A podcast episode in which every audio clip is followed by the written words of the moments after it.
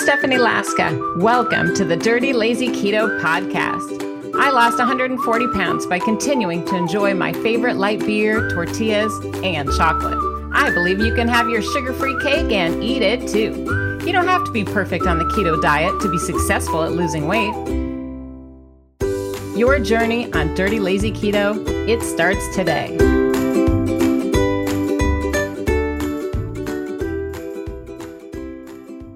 Well, if you need help for food addiction problems, today's guest will give us some guidance. He is an LA based psychologist, a frequent contributor to Gwyneth Paltrow's lifestyle website, Goop. How fancy. And he's the author of two books. Most recently, We Are All Addicts. So, welcome to the show, Dr. Carder Stout. Thanks so much, Stephanie. It's great to be here. I'm going to put you in the place of honor right behind me. Wonderful. So everyone can see. Now, I was joking with you earlier saying that I am not Larry King, but you have been on the Larry King show, right? Among other media outlets. That is true. I did Larry King about, I don't know, six or seven years ago. And we were speaking about dreams and mm. the importance of dreams from a Jungian perspective.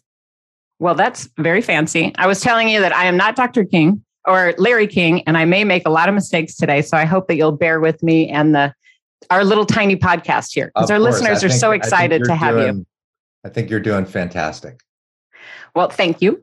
But I have to tell you, one of the reasons I connected with you, Dr. Stout, and your book is that I feel like when I was reading this, you were really connecting with me. You were super honest about your own experiences about addiction and food addiction specifically. But could you tell our readers and listeners a little bit about your personal experiences with addiction, if you don't mind touching on that? Of course, absolutely. I'm an open book and uh, I've written about it. So I have been addicted to many things in my life. My first addictions really came up as sugar addictions when I was just a small boy. I used to binge on sugar, on ice cream, on candy, so much so that when I didn't have money in my pocket, I would often go to the local convenience store and and shoplift to get a candy bar. That's how strong the sugar addiction was. And um, and as I grew into adolescence, and I had a very difficult situation with my parents that were uh, splitting up and I really blamed myself for their divorce, and it was a very uh, contentious divorce. And I internalized it, and I really didn't know how to soothe myself. And that's when I first began my eating disorders, which started when I was about 12. And at first, it was restricting my food. And then it became uh, bulimia and I was bulimic for about 12 years from age 12 to 25 and so it followed me throughout my uh, young adulthood. And um, and then uh, I I got a handle on that eventually and started developing healthy patterns uh, with with my food intake and then my addictions changed into alcohol and then into substance abuse. So i've had definitely a lot of them. I, I hear what you're saying and i appreciate that you're being so honest. I think so many of us uh, pretend these things aren't happening and don't talk about them. So mm-hmm. the fact that you're just being so transparent and sharing not only about your food addiction but how that translated to other areas of your life it made me really trust you as a reader when I was reading your book and want to talk to you more because I feel like you can identify because a lot of us have these issues, but we're we don't know what to do with those feelings. And the fact Certainly. that you're speaking about them honestly, it makes it more like real, like something that we can discuss. Maybe is well, it common really... to have these issues? I mean, am I the only one out there? And you? Are we the only ones? What do you think? Oh well, I appreciate you saying that, Stephanie, because if I had had a platform when I was younger in which to express myself and speak about my feelings, I think I would have been able to heal a lot faster. Uh, but when I was growing up in Washington, D.C., in the early 80s is when, or, or actually the late 70s, um, a, a young boy having a, a food addiction was very uncommon.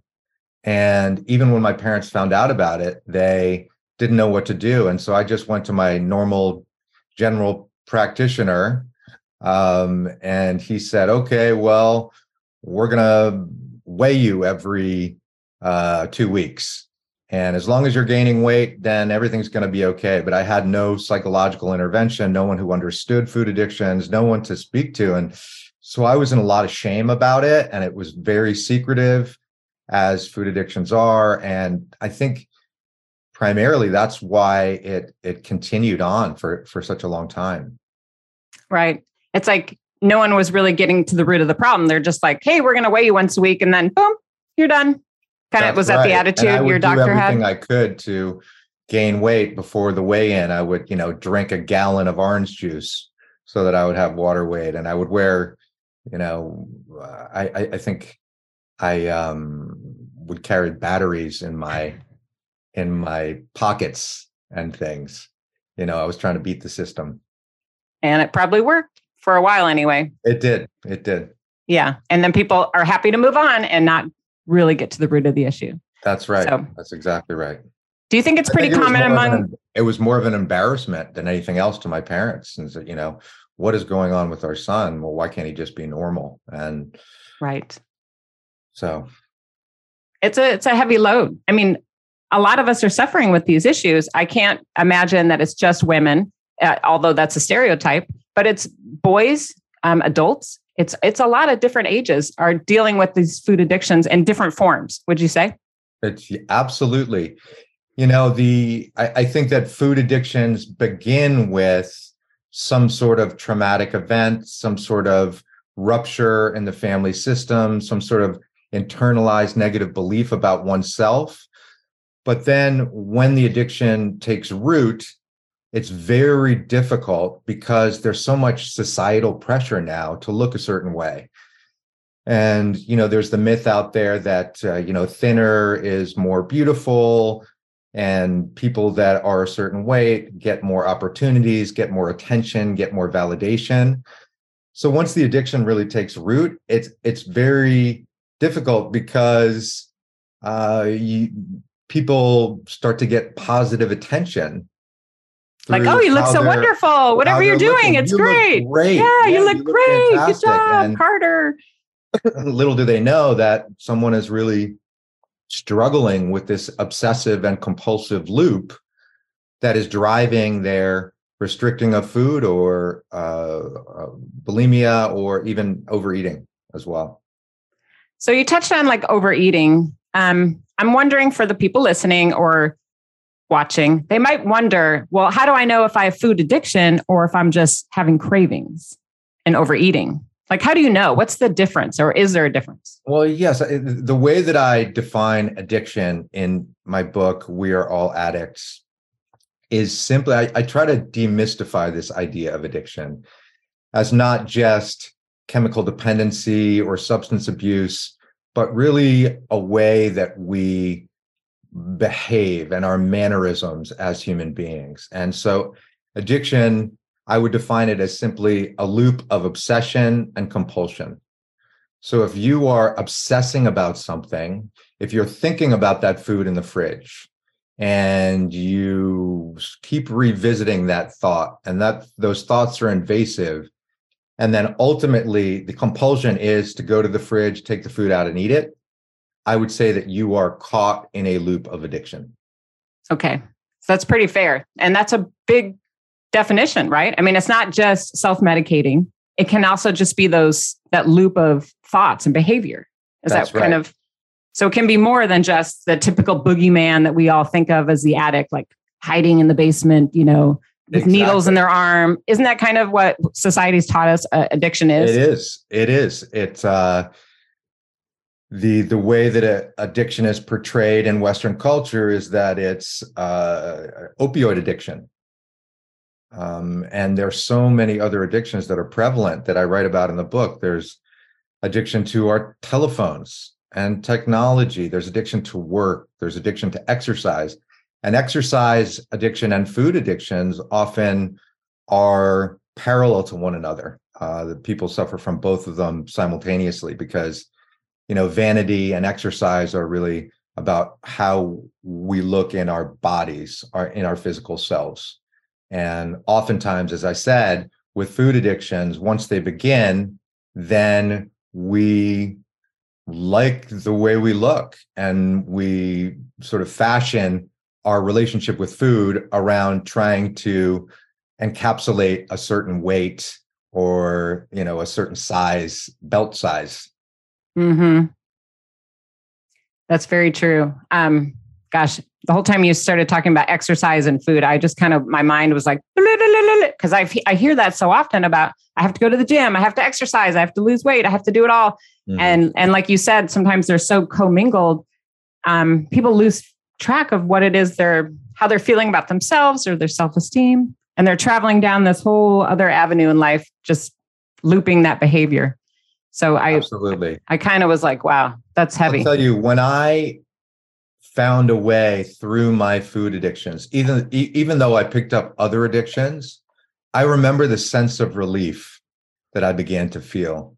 It was as if this uh, the chains were taken off of me and I was free for the first time, free from this loop of obsession and compulsion. And my whole life began to change. Uh, this the, the, energy inside of me uh, began to feel so much more natural, and I became more truthful and honest with others. And and so getting through some sort of food addiction of, of overeating or restricting your food or purging your food is there is a way to the other side of it.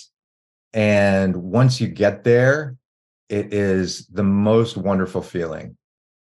So there's hope is what you're saying?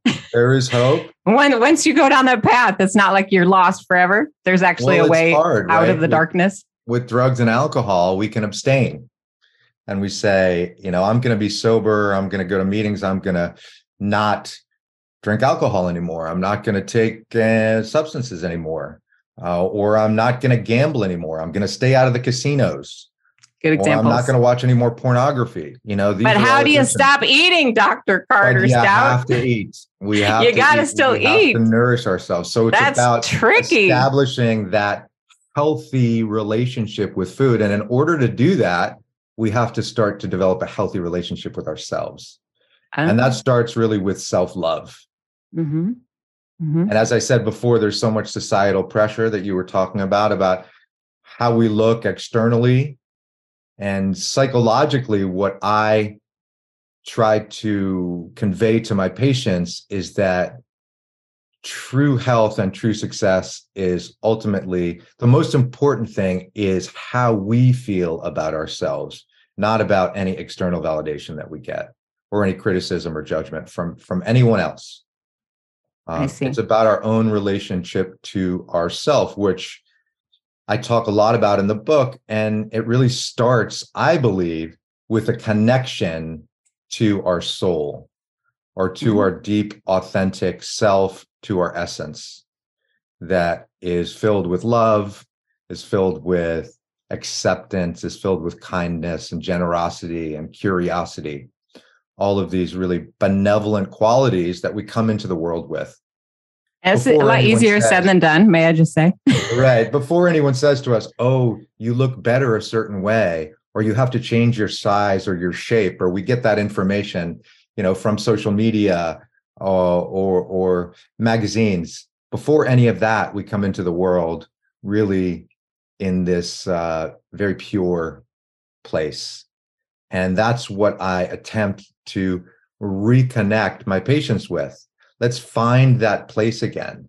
Let's find that place of self assurance and self confidence that comes from within, doesn't come from the external world. I, I agree with you 100%. I'm just thinking about our listeners out there who are still in the, the depths of the food addiction and I love there's an analogy you used where it's like you're possessed.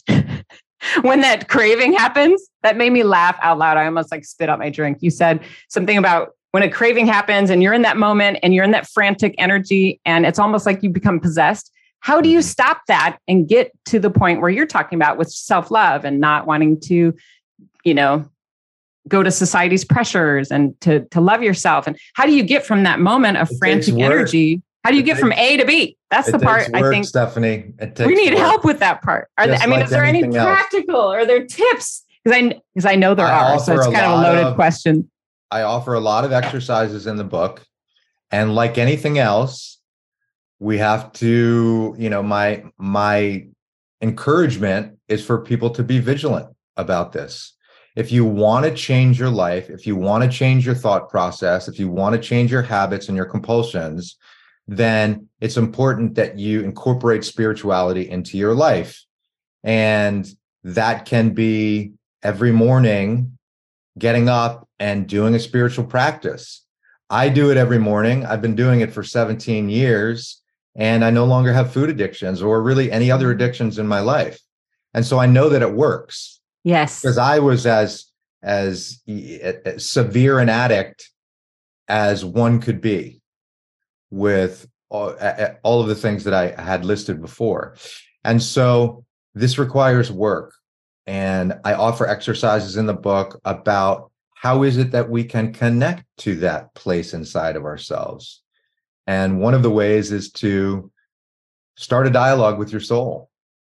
Begin to acknowledge your soul. Your soul likes acknowledgement, it likes to be believed in and to ask your soul to help you, to uh, recognize when you're having a soul moment, which is when you're laughing with a friend or when you're eating a good meal and you just eat the right amount, when you are in a deep conversation with someone, when you're appreciating nature or sunshine, when you're um, reading something that inspires you, when you feel like you're growing. Those are all soul moments, and we can really appreciate those. We've all had them. We all know what they feel like. And if we're getting into a place of negativity or self judgment or insecurity or disappointment or anger, then I would say that we are have moved into our more human side, which I like to call the ego. And addiction doesn't live in the soul. The soul doesn't understand or or really has no connection to addiction. Addiction lives in the ego. So if we can move ourselves into a more like separate these things right you're not Yeah. saying there's anything wrong with you it's not you who's No, flawed we all have because both. you're eating all- the whole bag of chips it's that's a different part of you and it's important to kind of separate that out and give yourself the love and understanding yes. set that ego aside with the addiction issue is we're human of beings. We're we are flesh and blood, and we live on the earth for a finite period of time. So we are human, and all human beings have a dance between the soul and the ego our whole lives. It's the dark and the light. It's our negativity and our positivity. And so the more that we can connect to that loving, positive place, the less addiction is going to be a factor in our life. The less we are going to be obsessing about food because we are going to understand intuitively that food is a form of nourishment that we need. And it doesn't have to become a way in which we act compulsively and we soothe ourselves. It can just be something that helps us subsist and live in the world. okay i'm getting it i'm processing and i love how you're saying dr carder stout about these practical things that you can do at home to nurture your soul like i heard you say like reading and journaling and conversation with friends yoga um, all those activities that make you feel good about yourself and that Mhm. make you feel connected to your authentic self that's what we need to nurture in order to combat the food addiction is That's that what right. you're That's exactly right. And uh, one of the things that I talk about in the book is this um, concept of earthing, okay which I, I love do this.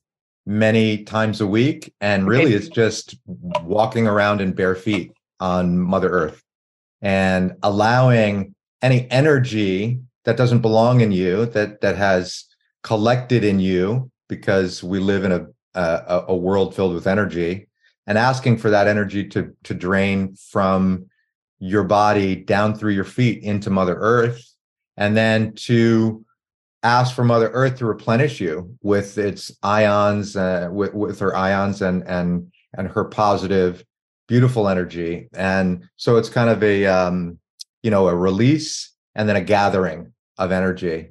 And I try and do it for between 30 and 45 minutes, uh, several times a week. And it makes such a difference in how I feel. I, I could not agree with you more. I had no idea that was a thing, but my only personal example, I as soon as I read that, I thought of like when I was on vacation or when I'm at the beach, I feel amazing and I feel connected to myself and I don't overeat and I don't chew gum ex- obsessively like I do at home when I'm nervous and anxious. I have like mm-hmm. a gum addiction along with all my other, you know, all my issues. But at home, when I get that franticness, I'll chew gum and blah, blah, blah. But when I'm on vacation, I'm walking on the beach, hiking, walking barefoot, I feel great. Mm-hmm. Is that an example kind of of what you're talking about? That is. You know, the earth has this incredible positive energy that when we connect to the earth, it recharges us like a battery.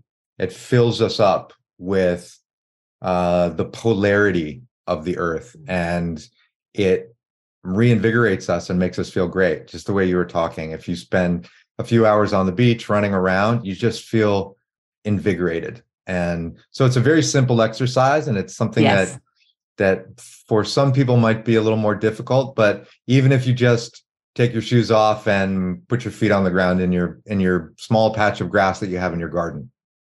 Well, I love um, Dr. Stout how you took these big ideas that are kind of overwhelming and complicated to people like me who aren't familiar with psychology, who don't see a therapist, but you've taken these huge ideas about connecting to your authentic self and then boiled it down to practical steps, journaling, you know, meditation, exercises like earthing um, that you can do to start nurturing yourself. And I thought it was just so practical it just made sense. Like once you read it, you're like, yeah, that that to- I get it. So I appreciate how you took such big ideas and made them tangible for people Thank like you. me that struggle. It makes Thank sense. Thank you very much. It's it, great you know, advice. It came out of a place of necessity because yeah. Uh, I was really suffering and really struggling for for so many years with all kinds of different addictions and I had to cultivate a practice that was going to help me get through it and get to the other side of it. And uh, so in the book are, are all of the practices that I do and have done over the years that that have been helpful to me. And you know, I hope that when people read the book, they are struck with, as you said, the simplicity of a lot of it, and also that it's important to have hope that there is a path forward and there is a way to the other side of addiction. And uh, sometimes when we're in the midst of these very strong addictive addictive cycles, it's it's hard to believe that. You think, you know, I'm not going to change. There's no way I can change. This thing really has its hooks in me. And uh, the truth is that, you know, I like to think of addiction as simply energy. That is energy that we collect that's not ours and so we can release that energy just as we can collect it. And the way to release it is through spiritual means. So simple. But when you say it, it sounds, you know, I get it. Like I can do these things. Like you make me feel hopeful. You make me feel um, encouraged. Like I can do this. And I hope that's the takeaway from our listeners and watchers too um, because it isn't a cycle that you're going to go down to forever and just be lost. There are there are things you can do at home that are realistic, that are free, right? That are doable, that don't require like going to a therapist necessarily, which is a great idea if you if that's part sure. of your, you know, what you're able to do. But also a lot of people are just struggling alone and they're not ready yet to voice some of these things out loud. It takes a while, don't you think? Everything that I talk about in the book are exercises that I uh, offer to my patients. So mm, there's a lot of nuggets in the book that um, I use therapeutically, and so and the and and most of them, as you said, are are free.